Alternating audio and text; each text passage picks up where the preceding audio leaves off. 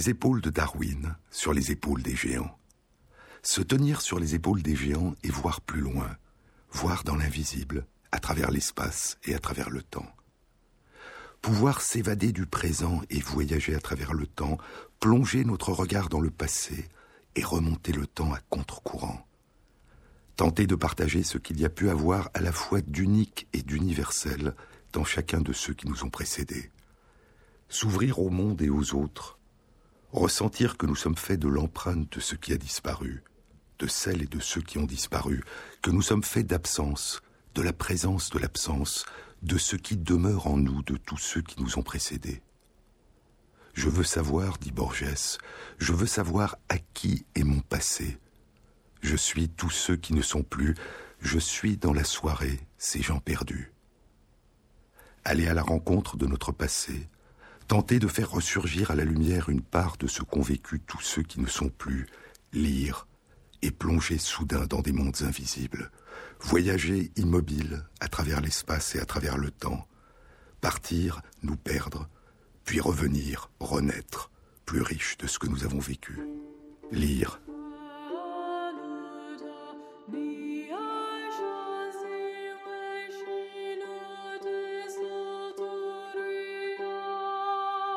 Il fut un temps où tout récit était un chant il n'y avait pas d'histoire, pas de poème, pas d'épopée, pas d'enseignement, pas de recherche qui ne soit incarné dans la musique d'une voix.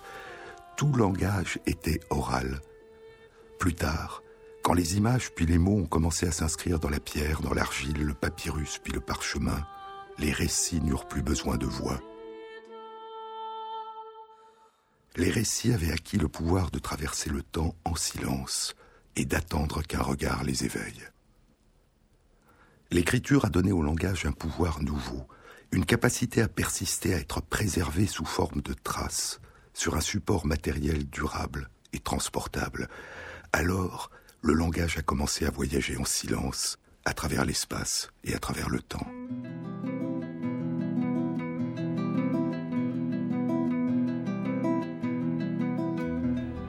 L'écriture et la lecture ont permis de voir, d'entendre, de découvrir une autre personne, en l'absence de cette personne qui peut être très loin de nous ou avoir disparu depuis longtemps. Parce que la bouche du messager était trop lourde et qu'il n'a pas pu répéter le message, Enmerkar, le seigneur de Koulab, modela de l'argile et y fit se tenir les mots. Avant ce jour, il n'était pas possible de faire se tenir les mots dans l'argile.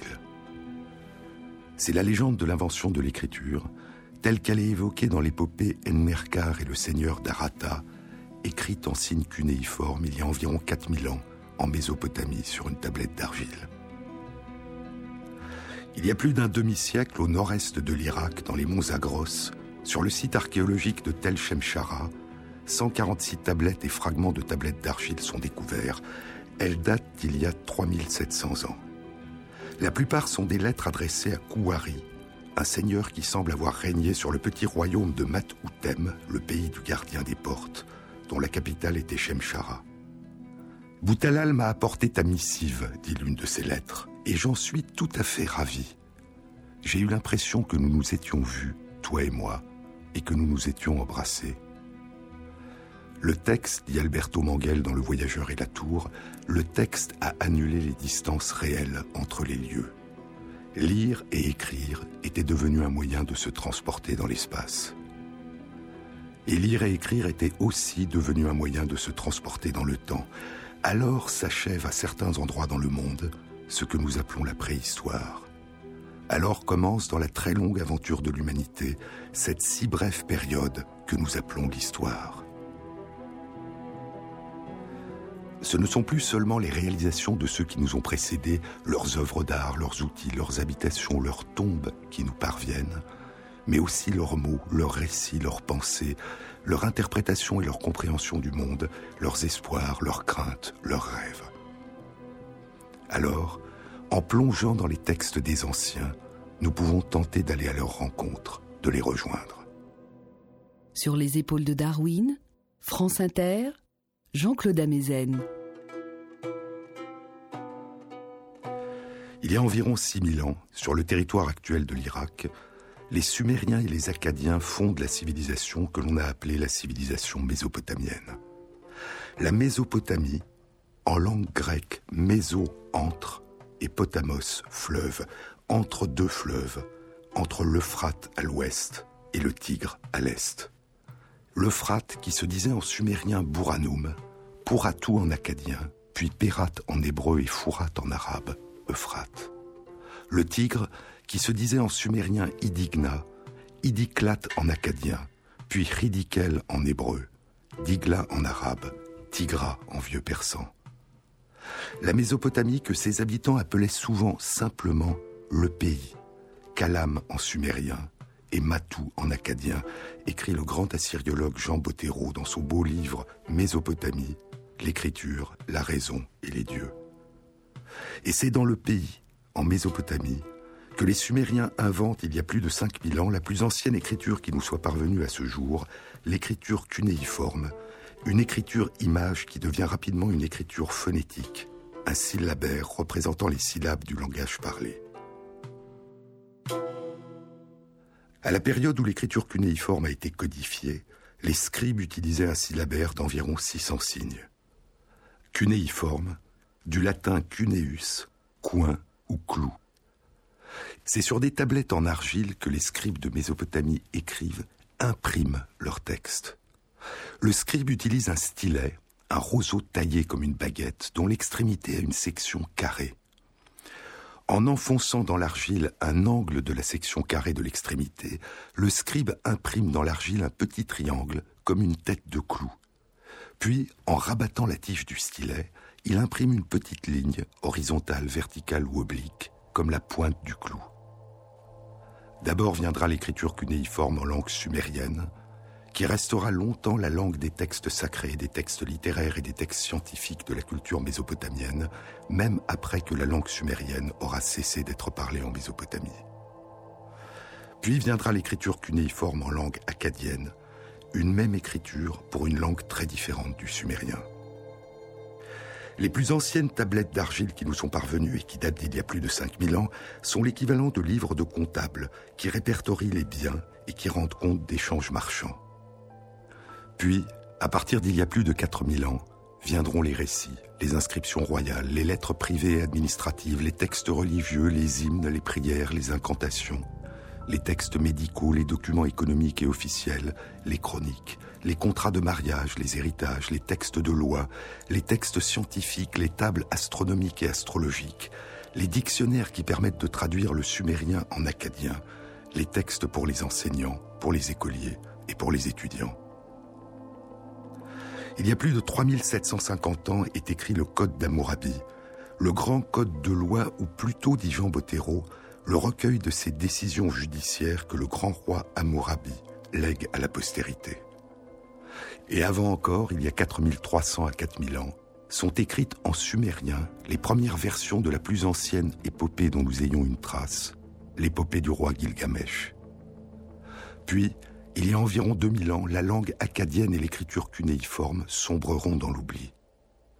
Et ce n'est qu'à partir des années 1840 que les premières tablettes d'argile emplies de signes cunéiformes étranges, incompréhensibles, seront découvertes par les archéologues.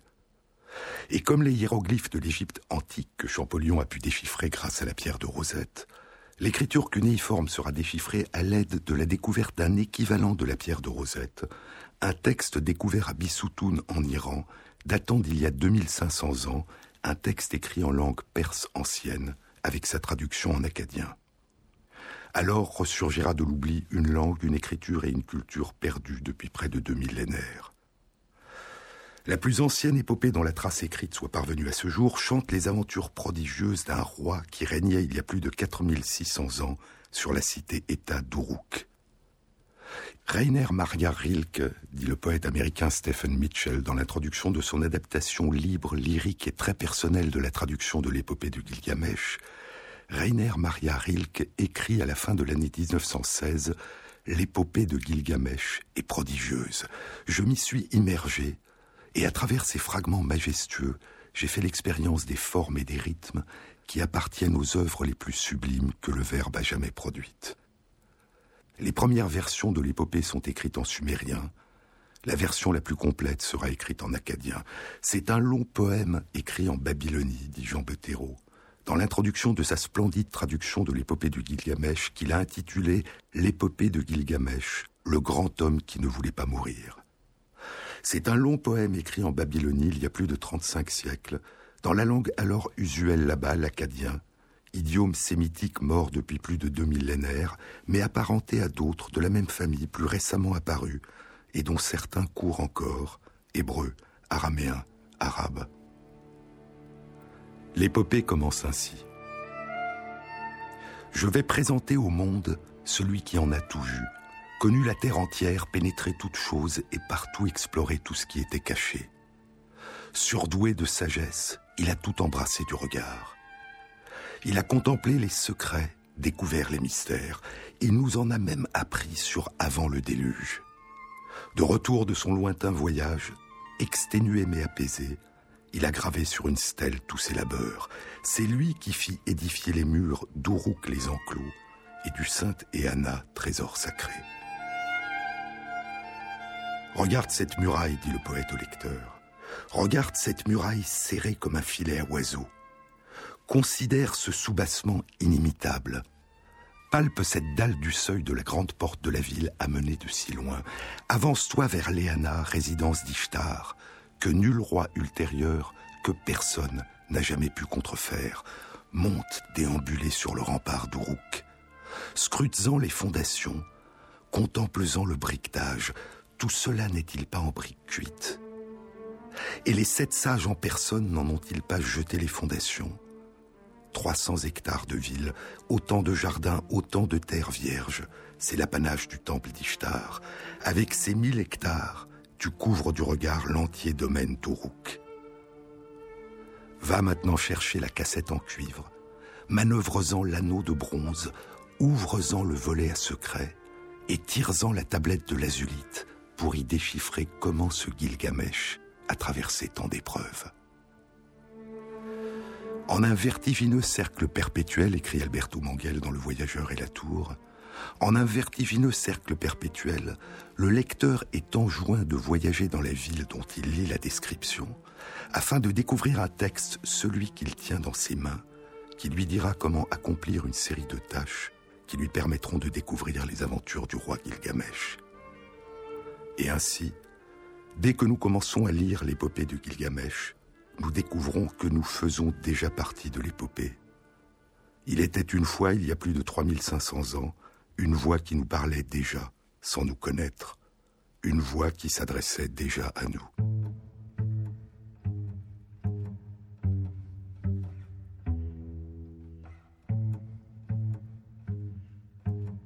Sur les épaules de Darwin, sur France Inter.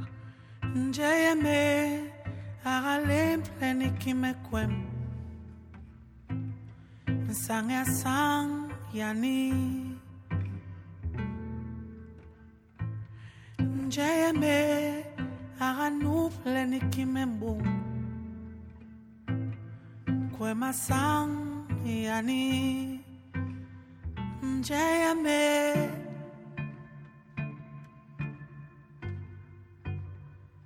Jayame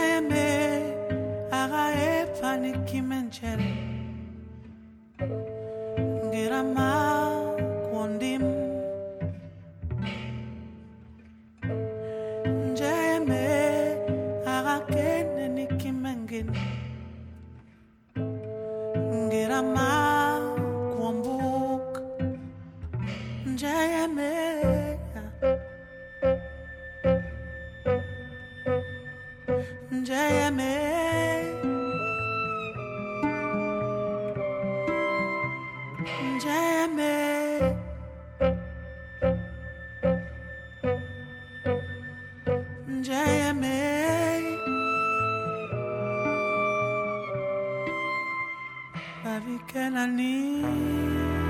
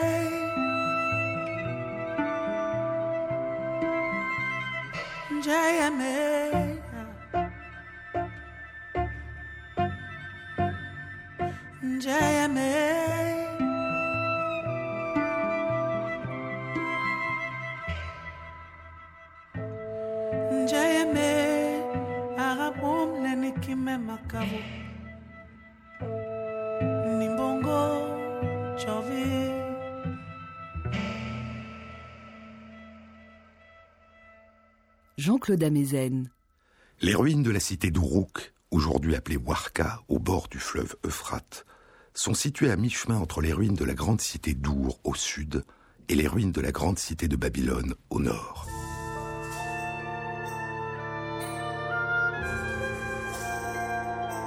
La cité-État d'Uruk, écrit Jean Bottero, était célèbre en Mésopotamie tant pour son antiquité reculée et son importance politique et culturelle, que pour la présence dans ses murs d'un sanctuaire célèbre entre tous, l'Ehanna, en sumérien, temple du ciel. Il était dédié à l'une des plus hautes divinités de la religion locale, An en sumérien, Anu en acadien, dieu du ciel, fondateur et père de la dynastie divine régnante. Les plus anciennes versions de l'épopée de Gilgamesh qui nous soient parvenues sont des tablettes sur lesquelles on peut lire en sumérien des fragments de cinq versions apparemment différentes, ce que Jean Bottero appelle la préhistoire de l'épopée de Gilgamesh. Ces tablettes datent d'il y a 4300 à 4000 ans, c'est-à-dire trois à six siècles seulement après le règne de Gilgamesh sur la cité-État d'Uruk. À cette période, il y a 4300 ans, Sargon le Grand réunit pour la première fois l'ensemble des cités-États de Mésopotamie en un empire qui durera un siècle, le plus grand empire jamais centré sur la Mésopotamie, qui s'étend des marches de l'Iran jusqu'à la Méditerranée, dit Bottero, centré sur sa capitale Akkadé, dont personne aujourd'hui ne connaît la localisation exacte. Il y a 4200 ans, après l'effondrement de l'empire de Sargon le Grand, toutes les cités-États sont à nouveau réunies en un grand royaume par les rois de la troisième dynastie d'Our. Le royaume durera deux siècles, puis viendra le temps du grand royaume de Babylonie. À cette période, la langue sumérienne a probablement déjà cessé d'être parlée. Aux Acadiens se sont joints venus du nord-ouest les Amorites ou Amoréens qui ont adopté la langue et l'écriture des Acadiens. Et il y a 3750 ans, un roi issu du peuple amoréen, Amourabi, réunit le pays autour de sa capitale, Babylone. C'est de cette période que datent les premières versions babyloniennes de l'épopée du Gilgamesh, écrites en acadien et beaucoup plus complètes que les anciennes versions en sumérien.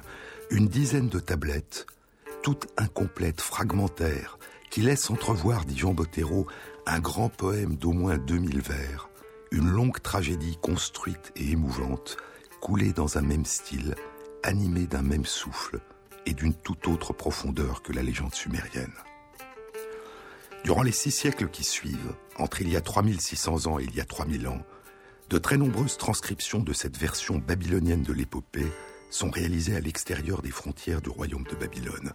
Une aussi extraordinaire diffusion de l'épopée durant cette période, dit si peu de temps après sa création à Babylone, n'est le cas d'aucune autre pièce littéraire que ce soit en ces temps reculés. N'est-ce pas une marque de l'intérêt universel qu'elle a aussitôt suscité, dépassant les différences culturelles pour toucher plus au fond ce qui est commun à tous les hommes dans leur esprit et leur cœur? Puis vient le temps où le royaume assyrien, au nord-ouest de Babylone, se sépare du royaume babylonien. Et il y a 3000 ans, le royaume assyrien devient la puissance prédominante. C'est à cette période qu'est rédigée la dernière version de l'épopée de Gilgamesh, qui deviendra, semble-t-il, la version définitive. Elle sera, à partir de cette période, recopiée de manière quasi identique durant encore 750 ans. L'épopée est répartie sur douze tablettes d'argile, dont beaucoup nous sont parvenus incomplètes avec des fragments manquants, un monument mutilé, dit Jean Bottero. Chacune des douze tablettes contient environ 200 à 300 vers écrits en acadien. Mais l'histoire que compte l'épopée semble s'achever à la fin de la onzième tablette. Sa rédaction est attribuée au scribe Silmke Unemi, dont le nom signifie Ô Dieu Sine, reçois ma prière, le Dieu Sine étant le Dieu de la lune.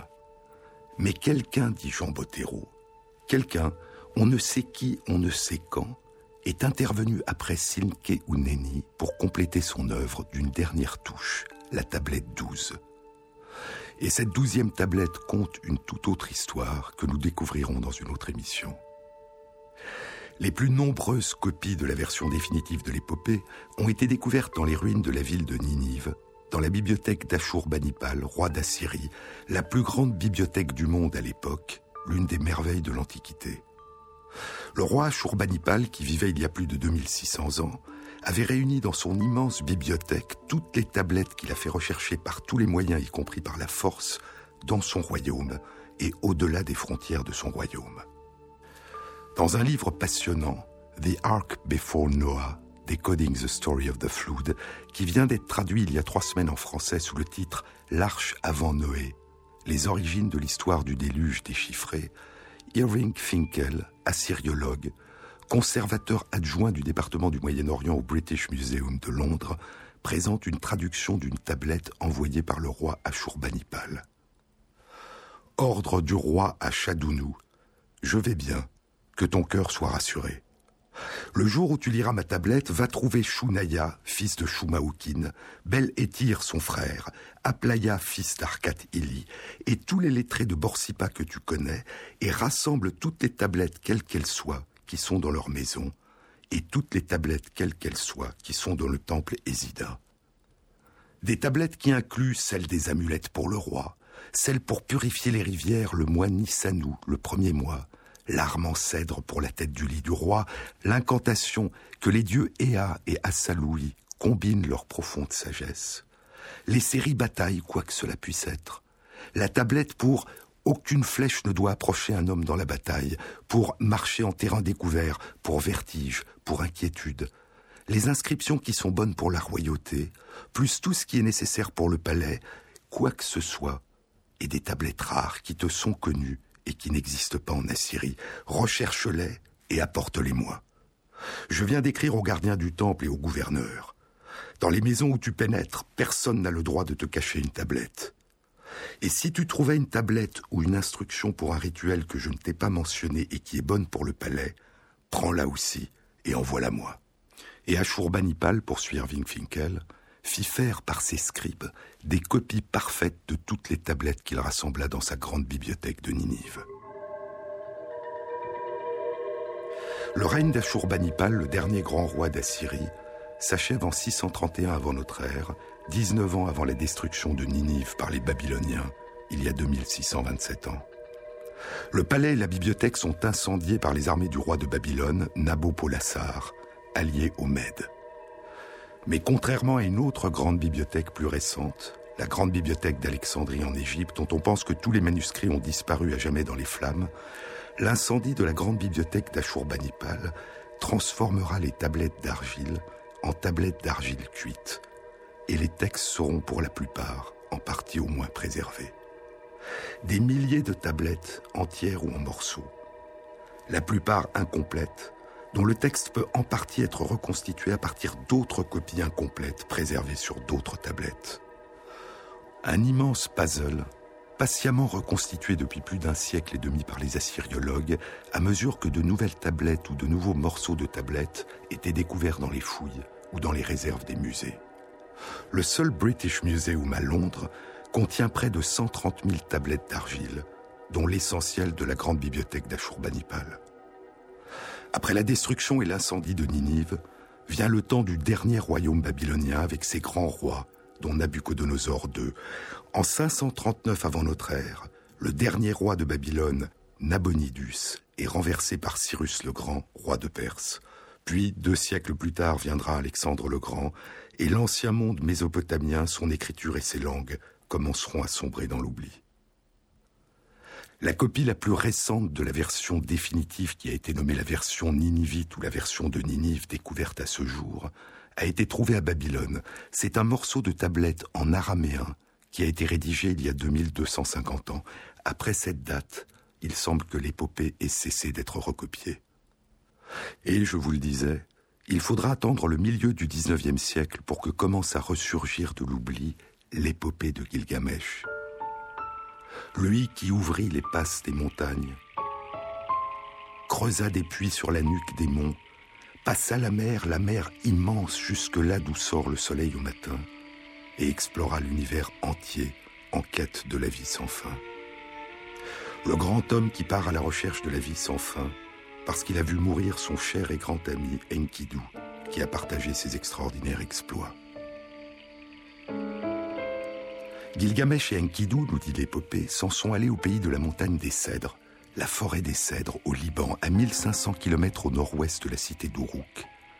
Avec l'aide de Shamash, le dieu du soleil, ils y ont vaincu le terrible gardien de la forêt, Humbaba, Rouawa en sumérien dans l'antique version de l'épopée, lorsqu'il crie, c'est l'épouvante, sa bouche, c'est du feu, son haleine, c'est la mort. Et ils ont ramené de la forêt un cèdre extrêmement élevé, dont la cime perçait le ciel. Puis Gilgamesh et Enkidu ont vaincu le terrifiant taureau céleste, que la déesse Ishtar, la déesse de l'amour et de la guerre, dont Gilgamesh avait repoussé les avances, avait lâché dans la ville d'Uruk afin qu'il tue Gilgamesh et détruise sa demeure. Enkidu, c'est l'homme sauvage que la déesse mère Aruru la Grande avait créé à partir de l'argile à la demande des dieux célestes pour calmer le roi Gilgamesh que les dieux trouvaient trop violent et trop arrogant.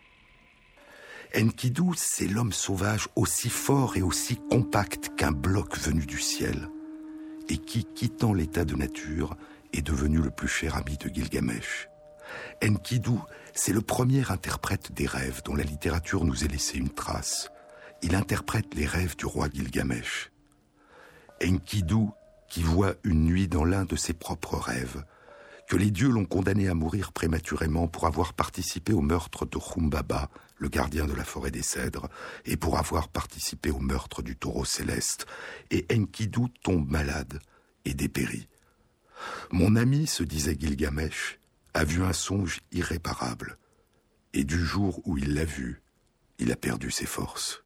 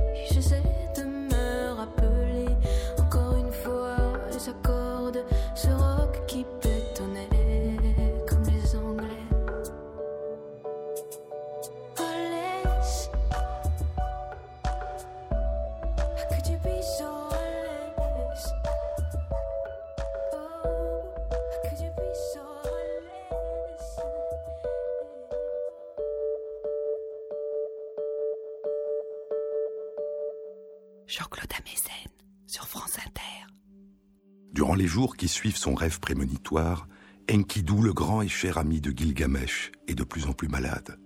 Puis il meurt. Et lorsque brilla le point du jour, Gilgamesh parla. Pleurez-le, ô ancien, parmi les larges rues d'Uruk les enclos. Pleurez-le, passe étroite des régions montagneuses que nous avons escaladées ensemble. Lamente-le, campagne, comme si tu étais sa mère. Pleurez-le, cyprès et cèdre. Pleurez-le, ours, hyène, panthère, tigre, cerf, guépard, lion, buffle, daim, bouquetin, grosses et petites bêtes sauvages. Pleurez-le, ô pasteur, pleurez-le, ô berger, pleurez-le, vous ses frères, et dénouez pour lui votre chevelure. Moi aussi, je te pleure. Et c'est après les funérailles que Gilgamesh devient le grand homme qui ne voulait pas mourir. Sur son ami Enkidu, dit l'épopée, Gilgamesh pleurait amèrement en courant la steppe. Devrais-je donc mourir moi aussi? Me faudra-t-il ressembler à Enkidu? L'angoisse m'est entrée au ventre. C'est par peur de la mort que je cours la steppe. Je me suis mis à craindre et redouter la mort et à vagabonder dans la steppe. Portant le drame d'Enkidu, mon ami, j'ai longuement vagabondé dans la steppe. Comment me taire? Comment demeurer quoi? Mon ami que je chérissais est redevenu argile. Enkidu, mon ami que je chérissais, est redevenu argile. Et moi, ne me faudra-t-il pas comme lui me coucher pour ne plus me relever Jamais, jamais? Alors Gilgamesh décide de partir à la recherche de la vie sans fin. Je vais faire chemin et partir sans tarder rejoindre Uttanapishti, qui, admis au grand conseil des dieux, a obtenu la vie sans fin. Je veux le questionner sur la manière d'éviter la mort afin de garder la vie sans fin. Et Gilgamesh entreprend alors un long et périlleux périple vers l'est, aux confins du monde, à l'extrême orient du monde. Il reste sur des tablettes d'argile des descriptions et des dessins des cartes du monde telles que se le représentaient les Babyloniens. Sur certaines de ces cartes, le monde est un disque vu du ciel. Au centre du monde, sur la Terre, du nord au sud, coule l'Euphrate. La Terre plate repose sur une nappe d'eau. Le monde est entouré d'un cercle d'eau, l'océan ou les eaux amères.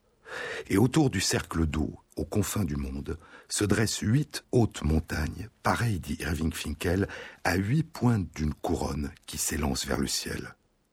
Au-dessus du monde est l'espace d'en haut, le ciel, et au-dessous du monde, l'espace d'en bas, l'enfer. Irving Finkel présente dans son livre une photo d'une telle carte du monde sur une tablette qui date du VIe siècle avant notre ère, et Jean Bottero nous commente le périple de Gilgamesh jusqu'aux frontières orientales du monde, à la recherche de l'immortalité.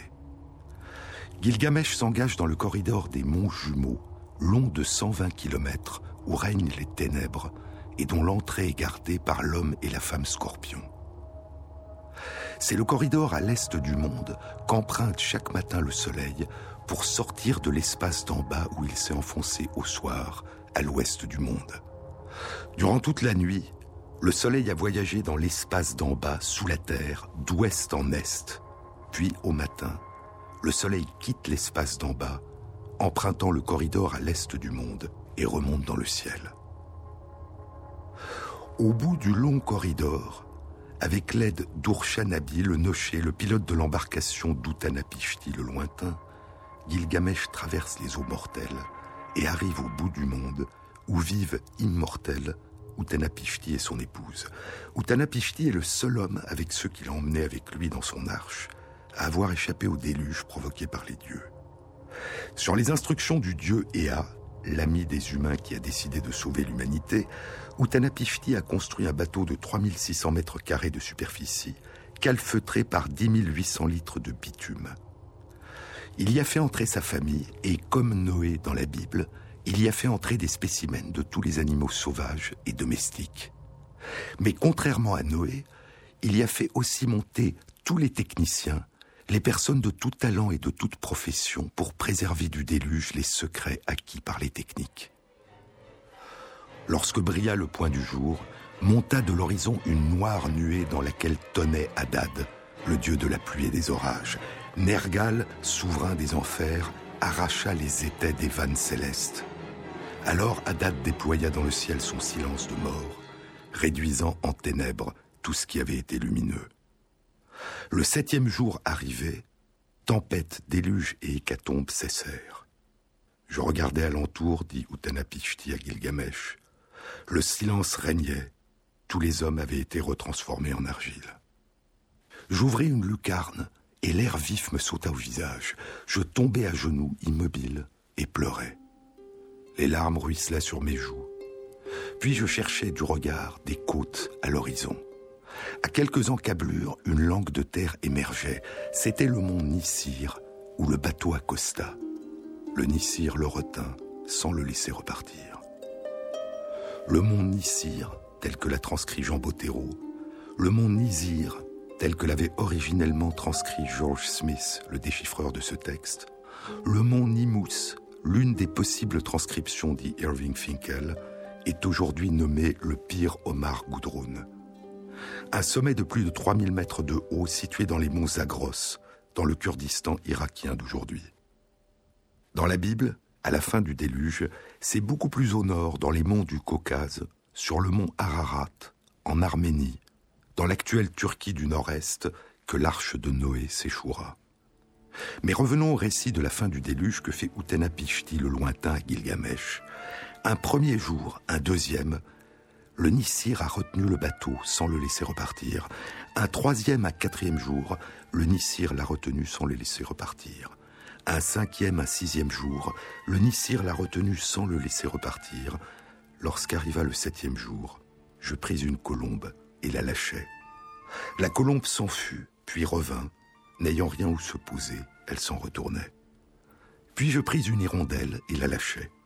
L'hirondelle s'en fut, puis revint. N'ayant rien où se poser, elle s'en retournait. Puis je pris un corbeau et le lâchai. Le corbeau s'en fut, mais ayant trouvé le retrait des eaux, il picora, il croissa, il s'ébroua, mais ne s'en revint plus.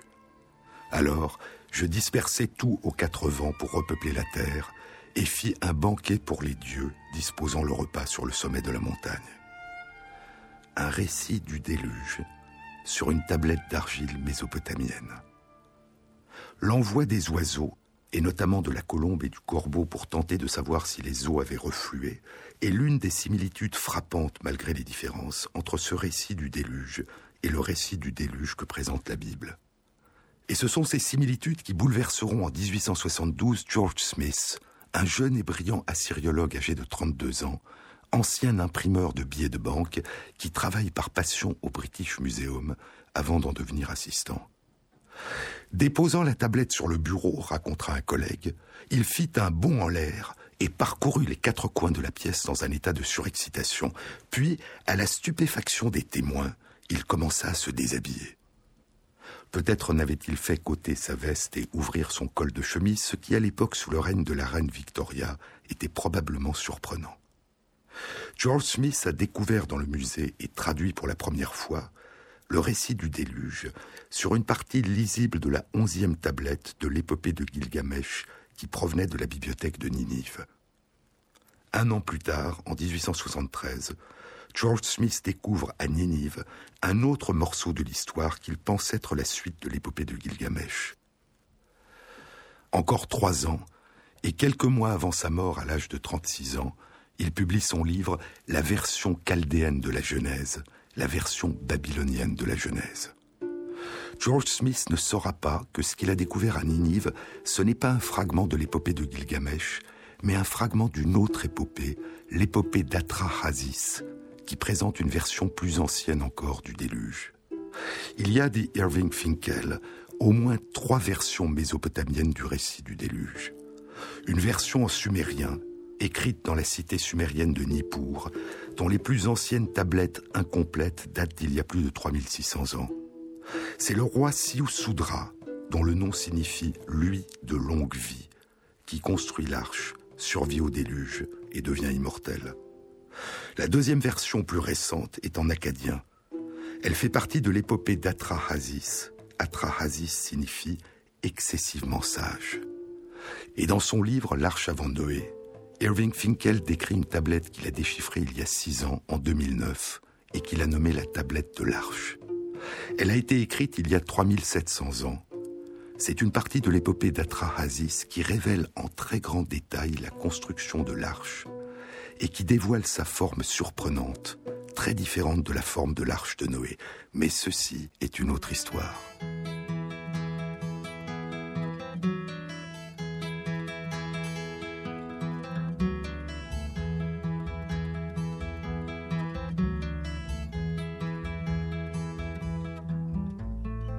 Fame is but a fruit tree, so very unsound, it can never flourish till its stalk is in the ground. So men of fame can never find a way till time has flown far from their dying day.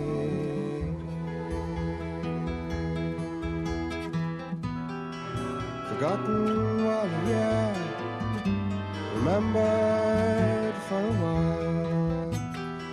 A much updated ruin from a much outdated style.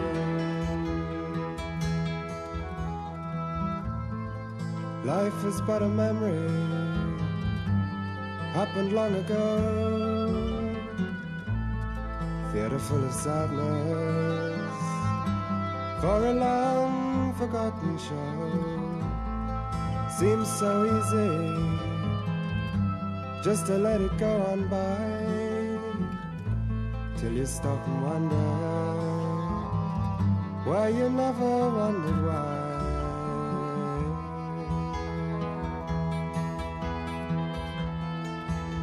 Safe in the womb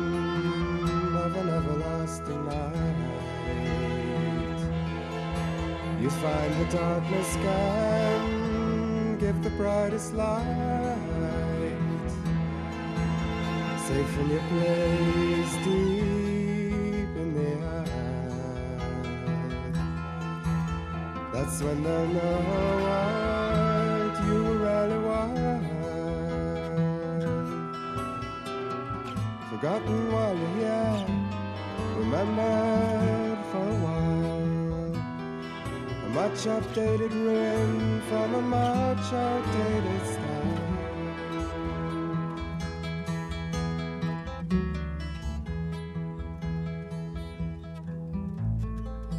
Fame is but a fruit tree, so very unsound. It can never flourish till its stalk is in the ground. So men of fame never find a way till time has flown. Far from their dying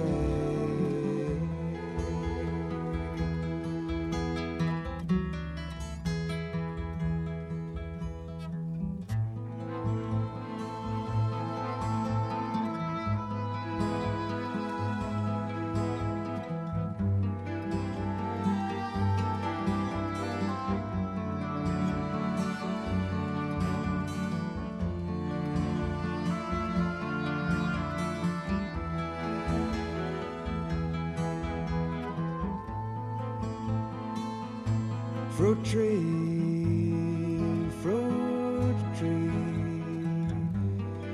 No one knows you but the rain in the air. Don't you worry, they'll stand and stare when you're gone. Fruit tree,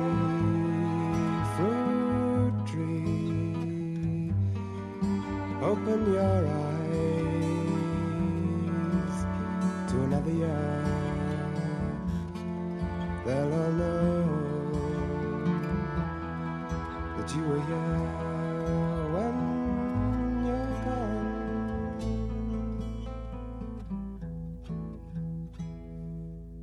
France Inter, sur les épaules de Darwin, Jean-Claude Amezen. La troisième et la plus récente des versions mésopotamiennes du déluge est écrite en acadien. Elle fait partie de la onzième tablette de la version de Ninive de l'épopée de Gilgamesh. Le dieu Enlil, l'initiateur du déluge, a décidé de pardonner aux survivants. Alors, dit Utanapishti à Gilgamesh, alors Enlil monta sur le bateau, me prit la main et me fit monter avec lui. Il fit aussi monter et s'agenouiller ma femme près de moi. Il nous toucha le front, et debout entre nous nous bénit en ces termes. Utanapishti jusqu'ici n'était qu'un être humain. Désormais, lui et sa femme seront semblables à nous, les dieux. Mais ils demeureront au loin, à l'embouchure des fleuves, à l'extrême orient du monde. À présent, Gilgamesh dit Utanapishti, qui réunira de nouveau les dieux afin que pareillement tu obtiennes la vie sans fin que tu recherches?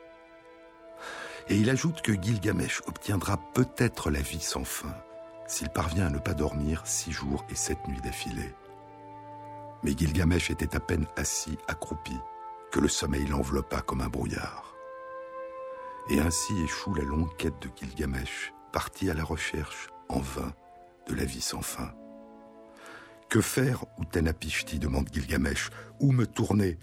Où que je porte mes pas, m'attend partout la mort.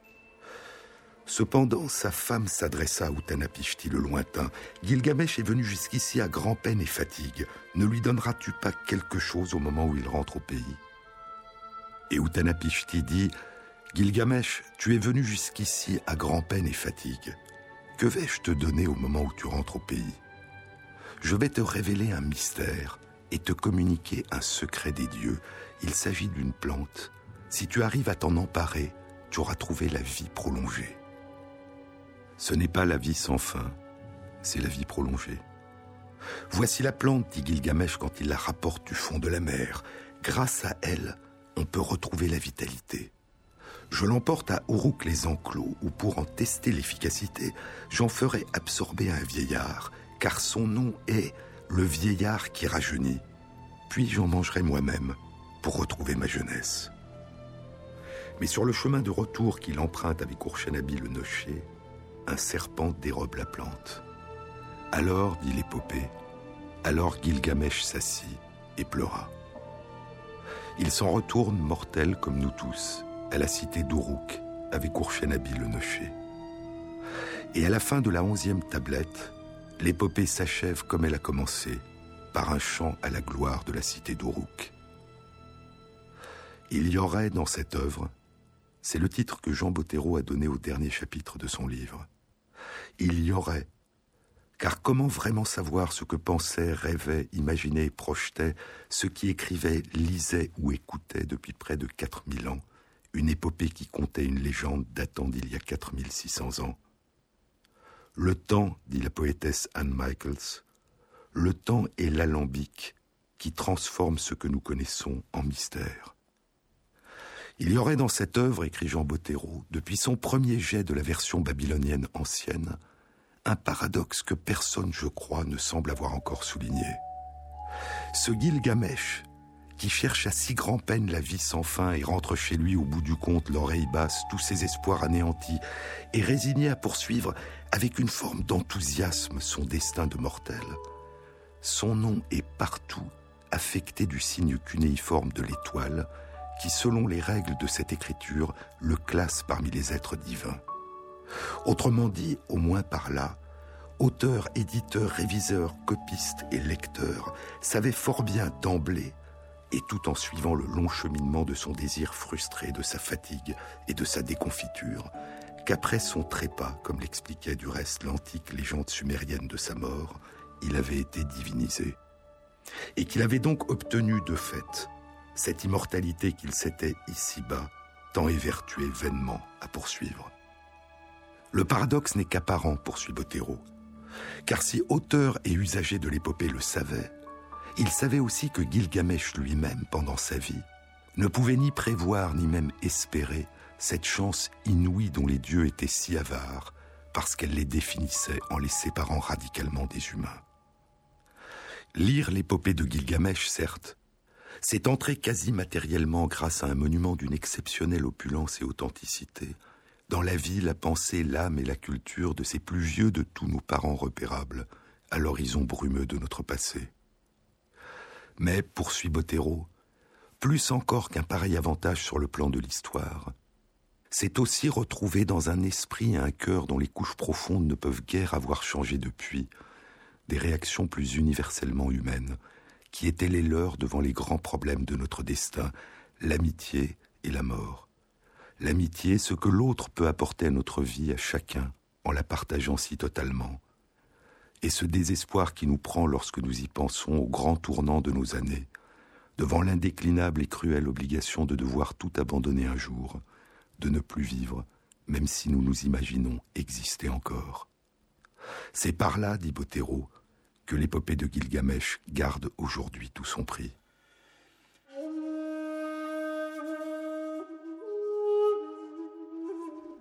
L'épopée se termine comme elle a commencé, par un chant à la gloire de la cité d'Uruk. Mais à la fin, ce n'est plus le poète qui parle, c'est Gilgamesh lui-même. Ils arrivèrent enfin à Uruk les enclos. Gilgamesh s'adressa alors à lui, Urshenabi le nocher. Monte, Urshenabi, déambulé sur les remparts d'Uruk. Considère ce soubassement, scrutant les fondations. Tout cela n'est-il pas en briques cuites? Et les sept sages en personne n'en ont-ils pas jeté les fondations? 300 hectares de villes, autant de jardins, autant de terres vierges. C'est l'apanage du temple d'Ishtar. Avec ces mille hectares, tu couvres du regard l'entier domaine d'Uruk. Un chant à la gloire d'Uruk. Comme si le poète nous disait que par-delà tous les exploits du roi, par-delà sa vaine quête de la vie sans fin, la seule immortalité est celle de la cité d'Uruk, racine de la culture babylonienne et assyrienne, l'antique civilisation mésopotamienne fondée par les Sumériens et les Acadiens qui avaient, disent ces récits, ressurgi du néant après le déluge. Ce qui demeure d'immortel, ce qui est doté d'une promesse de vie sans fin, semble nous dire le poète, c'est le récit. Ce sont les tablettes qui chantent la cité d'Uruk, cette culture qui a inventé l'écriture et qui a permis aux pensées, aux récits, aux espoirs, aux rêves et aux craintes, à tout ce que peut exprimer la parole et qui fonde notre commune humanité, de commencer leur long voyage à travers l'espace et le temps. Mais aujourd'hui, sur cette région du monde, la nuit est en train de tomber à nouveau. La nuit des massacres et de l'asservissement des femmes, des hommes et des enfants, et de la destruction des vestiges de l'une des plus anciennes civilisations de l'humanité.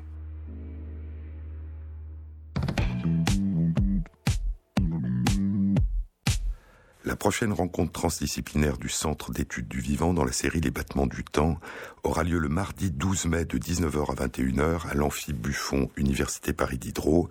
Elle aura pour thème la musique et le temps et sera animée par Francis Wolff, philosophe, auteur de Pourquoi la musique vous trouverez tous les renseignements concernant cette rencontre sur la page de l'émission Sur les épaules de Darwin sur le site franceinter.fr.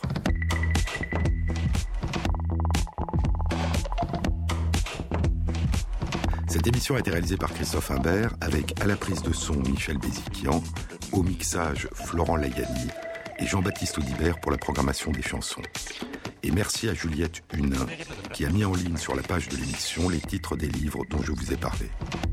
Et après le journal de midi, vous retrouverez Philippe Meyer. La prochaine fois, je vous le chanterai. Bon week-end à tous. À samedi prochain.